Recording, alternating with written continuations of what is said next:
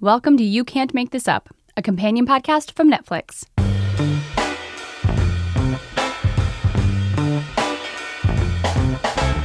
I'm Melissa Slaughter, and I'm hosting this week's episode. Here on You Can't Make This Up, we go behind the scenes of Netflix original true crime stories with special guests.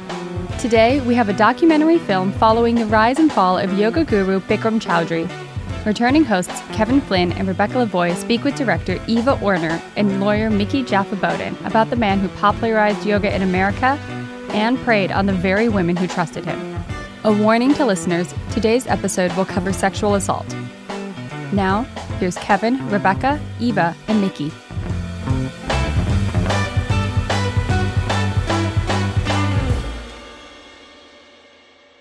So, Eva Orner, you're the director of this film, and so our listeners know, I'm trying to remember, you're the one with the Australian accent. Yes, right? that is me. Easy to identify.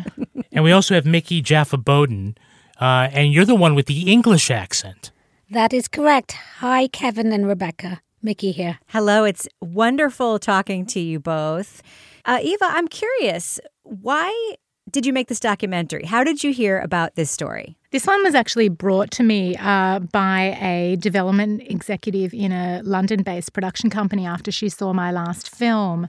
And she actually was an avid Bikram practitioner and she'd moved to hot yoga sort of after the scandals. And she gave me a couple of articles and said, Is this of interest to you? And I knew a little about him, I'd read a little bit. Um, you know, I'd watched him a little bit over the years. I didn't know a lot, but I knew enough to know there was a story there. So I did a little digging and a little researching. And pretty quickly I thought, oh, I could very happily spend some time in this story. I knew straight away there was something there was something here and it was it was pretty extraordinary. How about we start sort of at the beginning and explain who Bikram Choudhury is and why he's an important figure? So Bikram Choudhury is as, as the film says, he's a yogi and a guru. He's a man who came from Calcutta to America in the early 70s.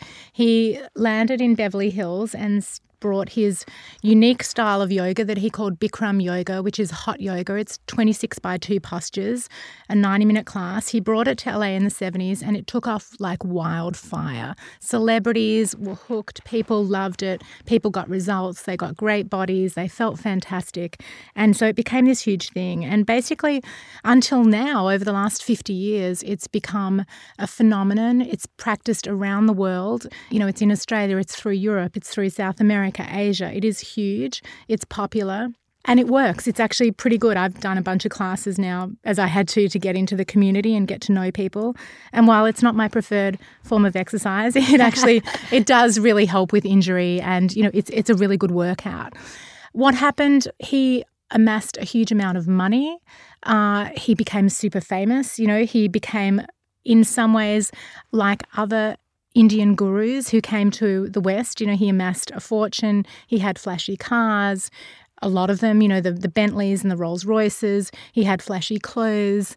And then things started getting a little bit crazy. And where it's ended up now is that he has been accused of sexual assault, harassment, and rape by a number of women. He's settled with a number of women. And one woman who's here now, uh, Micki Jafa-Bodden, successfully took him to court civilly in the US, in California, several years ago. Uh, the, the the trial was successful and he was convicted unanimously of all counts and he was awarded to pay her around 8 million dollars and he subsequently fled the country transferred all his assets to his wife and they divorced and he is now a fugitive in America and he has never paid that money. And there's still a bunch of women's cases outstanding that haven't been settled. And it appears that there are this has been going on for a long time. It's not a handful of instances, but there are. This has been going on for many, many years. So it's you know it's the classic story of you know the American dream gone badly. Well, one of the things that's so interesting to me about uh, Bikram Choudhury's story is a lot of it is built seemingly on I guess we'll just call them lies. Yeah, yeah. Uh, he and, and you explore this in the documentary. He claims to have invented something that he probably did not invent or Mhm. did not invent.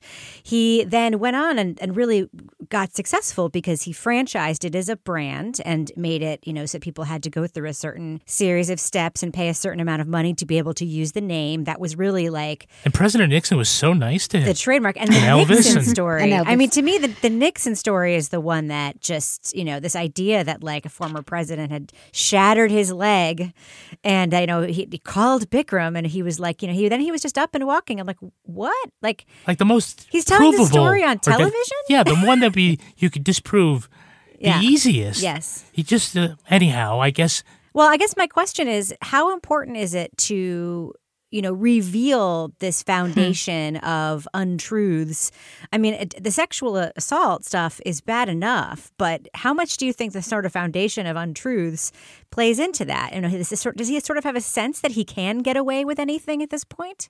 One of the most challenging parts of the film, in a way, is you have to capture Bikram and you have to really capture what it is about him that attracted so many people and afforded him all of this success, but also afforded him all of these fans and people who loved and adored him that then became that, that then put themselves potentially in a position where they were in danger. And so we had to really capture him and his charm and his you know the, the charisma and what people loved about him. And that was actually one of the things i found the hardest because i came into this from the you know from the back end. I came into this not thinking he was the most you know upstanding guy. And so the first act of the film we had to kind of portray him as something pretty fantastic because you know the people in the film are smart, good people, and I didn't want to, you know, disservice them and discredit them by not painting a picture of someone that you would fall for and that you would get hooked into. And so that was that was a really interesting challenge for me.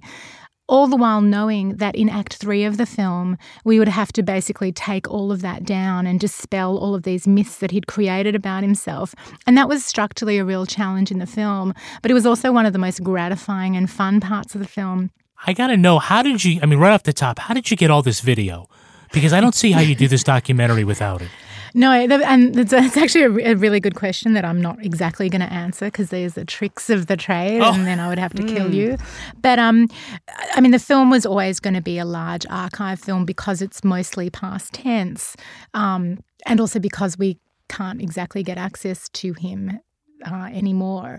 And the film ended up being 60% archive, which is a lot of archive. And we had an incredible team, you know, our editors, our assistant editor, and our head archivist, you know, scouring the globe for everything and anything they can get. And I think the big trick with archive is you never say no to anything, you look under every rock. And you know, one of our biggest caches of archive we got took over a year to get, and we seriously got it about four weeks before we were locking the picture. And and you know that makes it it always makes it sort of more tense and more exciting and and and more terrifying in a way because you're always looking for that elusive piece of footage. Um, but there's quite a lot there's quite a lot out there that was existing, and we were just trying to find things that nobody had seen before. I hope one of the bits that you got at the last minute and were able to include was the bit where we see everyone in the giant hot room and Bikram sitting up there with the air conditioner only pointed at himself. We actually Because got to that me- early. okay. Because to me, that tells you everything you need to know Yeah. about this person, right? Yeah, and that's actually, as I recall, that's Micki saying that story. He, he tells us the story of him having his own personal air conditioning. And the film's only screened a couple of times publicly at festivals so far. And I will say that's one of the moments that does get some laughs in the audience. Some laughs, yeah. And, you know, that's actually a still, this is Micki here, that we used during my trial because we were trying to show the jury how, you know, completely ridiculous.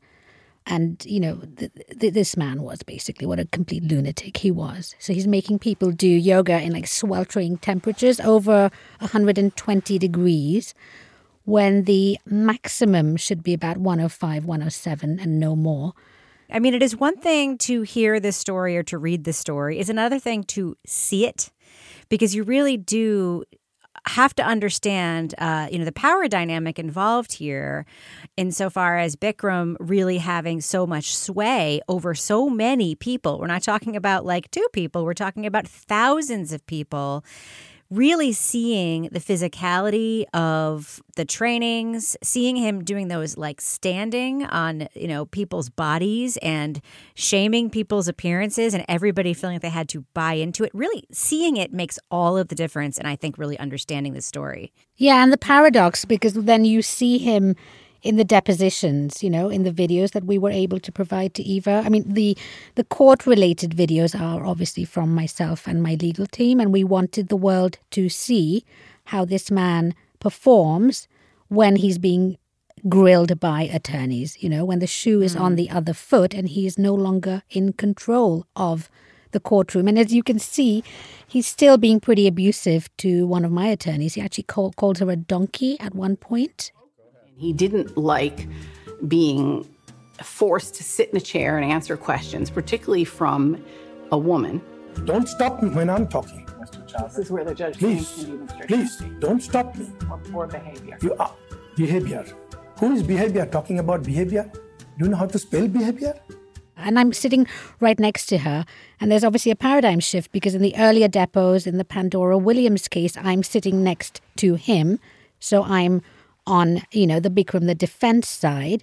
And my adversary is Carla Minnard, you know, the attorney for Pandora Williams. And then there is a, a complete power shift when I end up being the woman who then takes him to court and my former adversaries pitch up and join my legal team. So that that was very interesting. And I think that's something Bikram didn't expect. It's clear that Bikram could not have been such a successful sexual predator if he did not already have this successful cult of personality around him.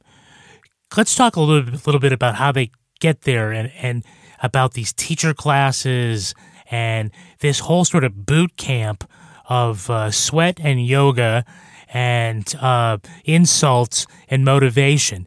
This is really interesting part of the yeah, story. Te- teacher training is super interesting, and it's, you know, I don't know how it evolved exactly, and you know, but he was doing it from quite early on, and this is where a he made most of his money. It's nine weeks. It's on location. People are segregated in a hotel. Um, they pay between, I think now it's around $14,000, but it used to be $10,000. So it's expensive. And they're locked in into this place with hundreds of people and they're doing hours and hours and hours of yoga together in a hot room. They're doing endless lectures. They're not eating enough. They're not hydrating enough. Everyone's exhausted. And if you look at, you know, I'm no cult expert, but it's pretty clear how cult leaders get people to fall into their cults. And it's generally, you know, the brainwashing happens when people are exhausted, emaciated, um, you know, removed from any familiar environment. So it's pretty sort of textbook 101 cult leadership. It's like I, I, was watching this and I was like, Bikram, it's like he watched Wild Wild Country on Netflix and then decided to come up with this whole thing. Or maybe they watched him. I don't know. He had the Rolls Royces, he had like everything, all of the, the trappings. The only thing they didn't do was build an airport. Yes. If you look at the timing of it, the Bhagwan Rajneesh uh, left the US on his Alford plea in the late 80s. And that's sort of the time when Bikram's starting to come into major money and prominence and starts putting together his collection of Rolls Royces.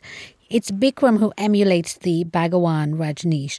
So the Bikramites are basically sort of a follow on from that. And Bikram certainly did have, um, you know, a lot of inspiration from the Bhagwan.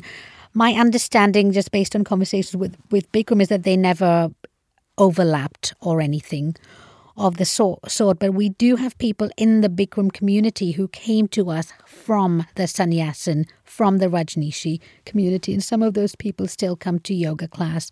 But just to pick up on what, what you were asking about the teacher training, I mean, obviously, I used to run Bikram Yoga, and I'm pretty familiar with teacher training. It's a feeder system into the yoga studio ownership. It's called affiliation, franchise, chain, whatever you want to call it in order to own and operate a Bikram yoga studio, you have to go through Bikram training. There is no other way to open a Bikram studio, right? And Eva's right in that the revenue stream generally came from teacher training, but don't underestimate the royalty income that was coming in from studios, particularly overseas in Japan and so on and so forth. There's over 650 Bikram Yoga studios happen. But the teacher training continues to this day, I'm afraid, you know, as you've seen. Eva, can you tell us about how the sexual assaults began? Well, what I can tell you is what I know from you know firsthand interviews that I've done with people um, and everyone that I've spoken to. I guess in it was 2013 is when the people started speaking out. There'd already been when was it? Micki's shaking her head. 2010, late 2010. late sorry, 2010. is that Pandora 2010? Sorry, Yeah, okay. yeah, late 2010. Okay, so in yeah. 20 in 2010 was the first complaint, the first well, it was the first essentially case that became settled, and it's Pandora who's in the film, and that's that's the woman where he calls her a black bitch and calls her cancer, and she left the teacher training, and she sued him successfully, and because she was the first person, she was the first person to sue him, so you know his, this is all covered by insurance, and she she got a she got a good settlement out of it. It's all you know, it's all NDA um, agreements, but she settled. And then after that is when all the cases started coming out. Sarah Baughn, who's in the film with the long hair, the you know, who was a great mm-hmm. yoga teacher, she was the one who was who captured national attention. So one day I was teaching a yoga class, came out of the class, and my daughter looked up at me. She wasn't even three years old yet. And she said, Mommy, I want to be just like you someday. I want to teach yoga. And all I could think when I looked into her mm-hmm. eyes was, You can't do that. You'll get raped. I thought, I have got to find somebody to represent me so that I can make this more public. And you have to remember, you know, mm-hmm. one of the things about this film is this is a pre Me Too film that's come out in a post Me Too world. And what I have found out through my speaking with people in the community is that there are women that have said that he sexually assaulted, abused, or raped them since the 70s. And my feeling is is that, you know, people don't change. Someone doesn't just suddenly become a rapist or a sexual predator. I believe he's been like this for a very long time. I believe this behavior has been happening for a very long time. The climate has changed. What women will accept has changed. And you really have to credit this series of young women who came out well before Me Too and pointed the finger at someone who was so powerful and also held, you know, the keys to their livelihood and existence. So it was it was it's a pretty extraordinary story on that level. It's really amazing to me the interviews that you do have on camera. And one of the things that strikes me about all the people that uh, speak on camera about first coming into the community is that it seems like they're all longing for something, you know, whether it's healing uh, physically or emotionally. Everybody is looking for a path. Yeah, Uh, and you know, I you know, I can imagine if you're a young uh, woman in particular, and you're you know really interested in this brand of yoga, and you this is the only way to do it. You can imagine a future for yourself that's very fulfilling, where you're helping lots of other people, perhaps owning your own business. But it really does seem like this kind of yoga really had a pull on people who were looking for something. Can you just talk about why? That was that this particular kind of yoga attracted people who felt that you know that Yeah. emptiness. And again, this is not surprising. I mean, there were definitely a group of people that were attracted to this yoga who were seekers. They were looking for something, whether they had an injury that needed to be healed, whether they were in recovery, whether they had emotional turmoil, you know, whether they needed to lose a lot of weight. Um, and it wasn't just women; it was men and women, and it was really important to me in the film to have some n- sort of you know non-stereotypical yogi men like Jacob, who's the the bald man in the film, who was a huge, a big, yeah, he's him. amazing, and you know he came because he was overweight and he needed guidance. Um, John Dowd, who's the older man who used to be a yoga teacher, he was just looking for something different.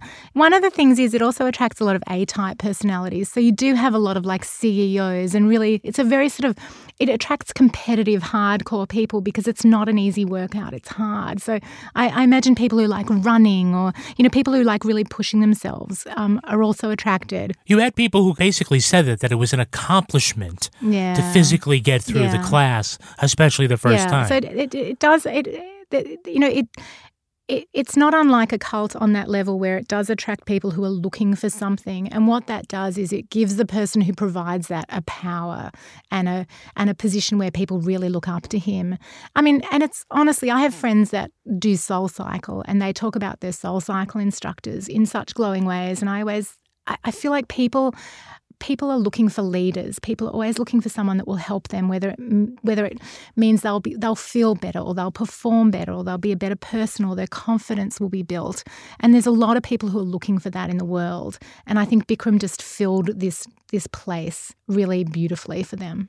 But and just going back to that point Eva was making about you know the cultishness of it all, yeah, I mean he's he's really creepy seeming, right? And but one of the things that really struck me when I began investigating these sexual assaults, because during the course of the Pandora Williams litigation, evidence started you know coming out about sexual assaults that had occurred during her training and prior assaults, including Sarah and many other mm. brave young women who came forward. And Sarah, Maggie, and some of the others have been featured on, you know, other shows and things of that nature. They have done press in the past. But take it from me that just from the witness stand, I was able to rattle off, I think, about 30 names of women who had very credible yeah. sexual assault allegations. And the issue that we had, why were they coming back after the first assault?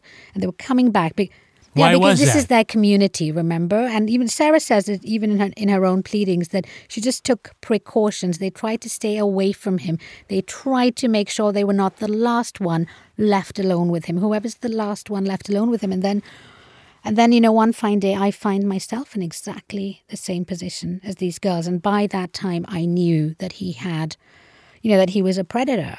Um, I've I've done like a lengthy interview on this whole like Stockholm syndrome thing that goes on at Bikram Yoga. I don't know if Eva used mm-hmm. some of that footage. I think she used a little bit of it, but there is it is like a parallel reality. It's very very dystopian, and when you're in it, it's very hard to break out of it. And you, you'll see. I mean, if you come to any of the screenings, you'll see yogis and they'll be happy to see each other. You know, I'll be happy to see the girls and some of the yoga teachers at the screening in in LA and you'll try for a moment to try to forget. It's a bit like being in a dysfunctional like abusive family type thing. Right. You Right.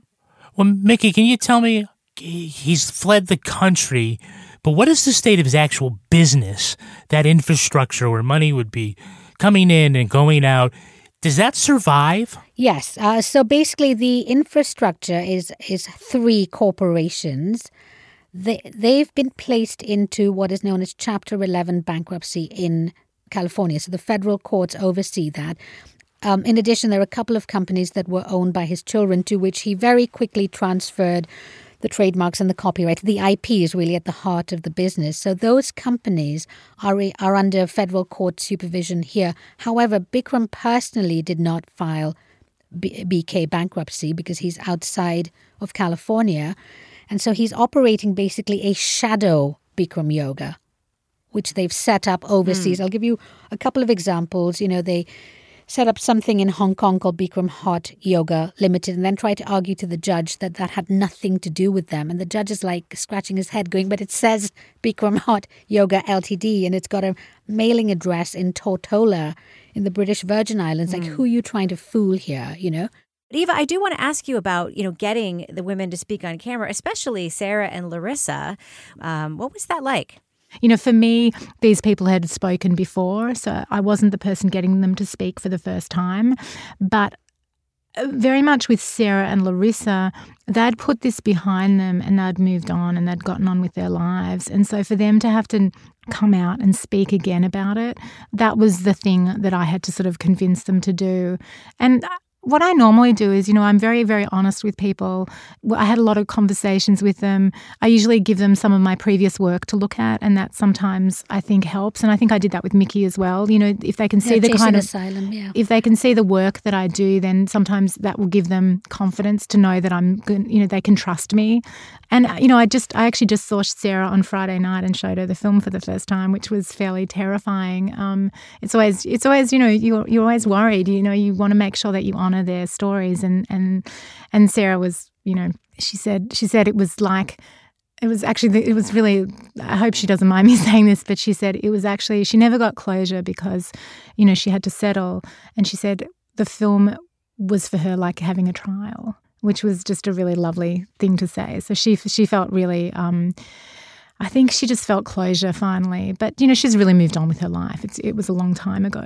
Has anyone tried to block the film, Eva? No. I've had other experiences with films in the past where, you know, uh, there's the potential threat of an injunction, you know, or something like that. And I guess with the work that I do, I've done work in the past where, you know, you've taken on governments before, where you've broken laws yes. before.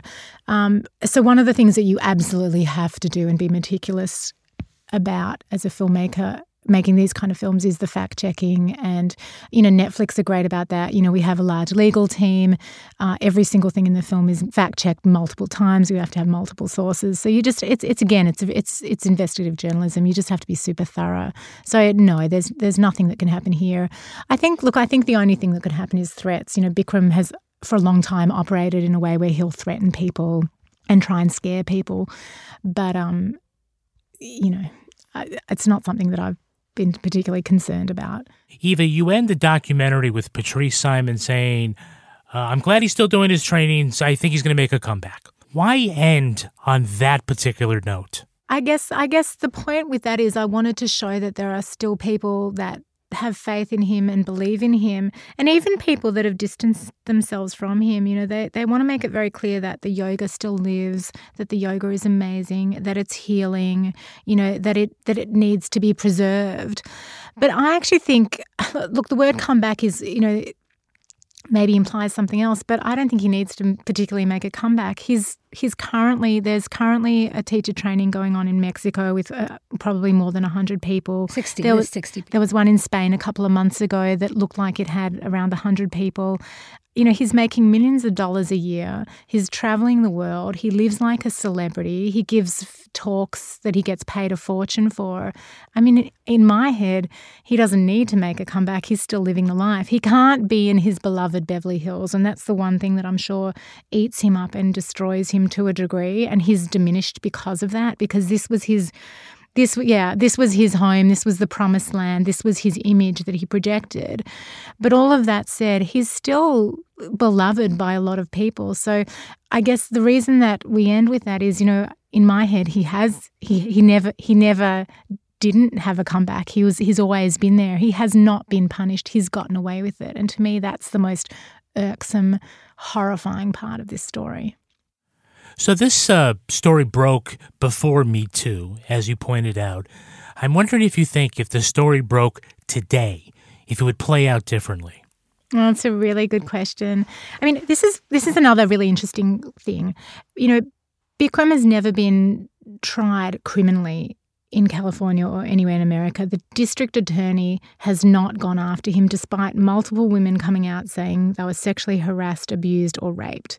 And so one of the things that I've been saying when I when I screen the film is what we need to do is put pressure on our new fantastic super liberal governor, Gavin Newsom in California, to put pressure on Jackie Lacey, the DA here, to go after Bikram criminally. There is enough evidence. I'm not a lawyer, but the lawyers involved in all these cases say there is enough evidence, and you can use the depositions from the civil cases, and there is enough evidence here to go after him criminally. And that's the only hope of really ever getting him back to America to face the music.